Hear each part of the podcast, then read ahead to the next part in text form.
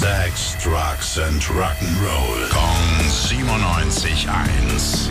Rock News. Schönen guten Morgen, liebster Tim. Was gibt es Neues? Heiße Infos darüber, was man tun muss, um einen Plattenvertrag zu bekommen. Ah. Ja, also nicht nur gute Musik machen, sondern Alex Jones aus den USA, ein Verschwörungstheoretiker und Radiokollege, hat jetzt erzählt, ähm, die Plattenfirmen bringen dich in den Raum, bevor du unterschreiben darfst, und verlangen dann von dir, dass du dich von Jesus Christus abwendest Ah. und dich stattdessen Lucifer verpflichtest. Komm, hör auf, Ja, hör hört, auf. hört, sich, hört sich vielleicht wie Spinnerei an, ne? aber einer, das wissen muss, hat sich dazu geäußert. Mike Mills, Gründungsmitglied bei REM, dementsprechend hatte er einen Plattenvertrag und hat auf Twitter gesagt, ja, kann ich bestätigen. Ja. Natürlich mit einem großen zwinkernden Auge, um doch drauf einzugehen, was das eigentlich für ein, äh, für ein Stuss ist. Aber REM. wisst ihr jetzt Bescheid. Ariane, Marianne. Und zwei andere, die es auch geschafft haben, die sich offensichtlich auch dem Satan verpflichtet jetzt bin haben. ich gespannt. Zwei Gitarrenlegenden haben vielleicht was im Busch. David Gilmour und Mark Knopfler wurden nämlich zusammen im Studio entdeckt.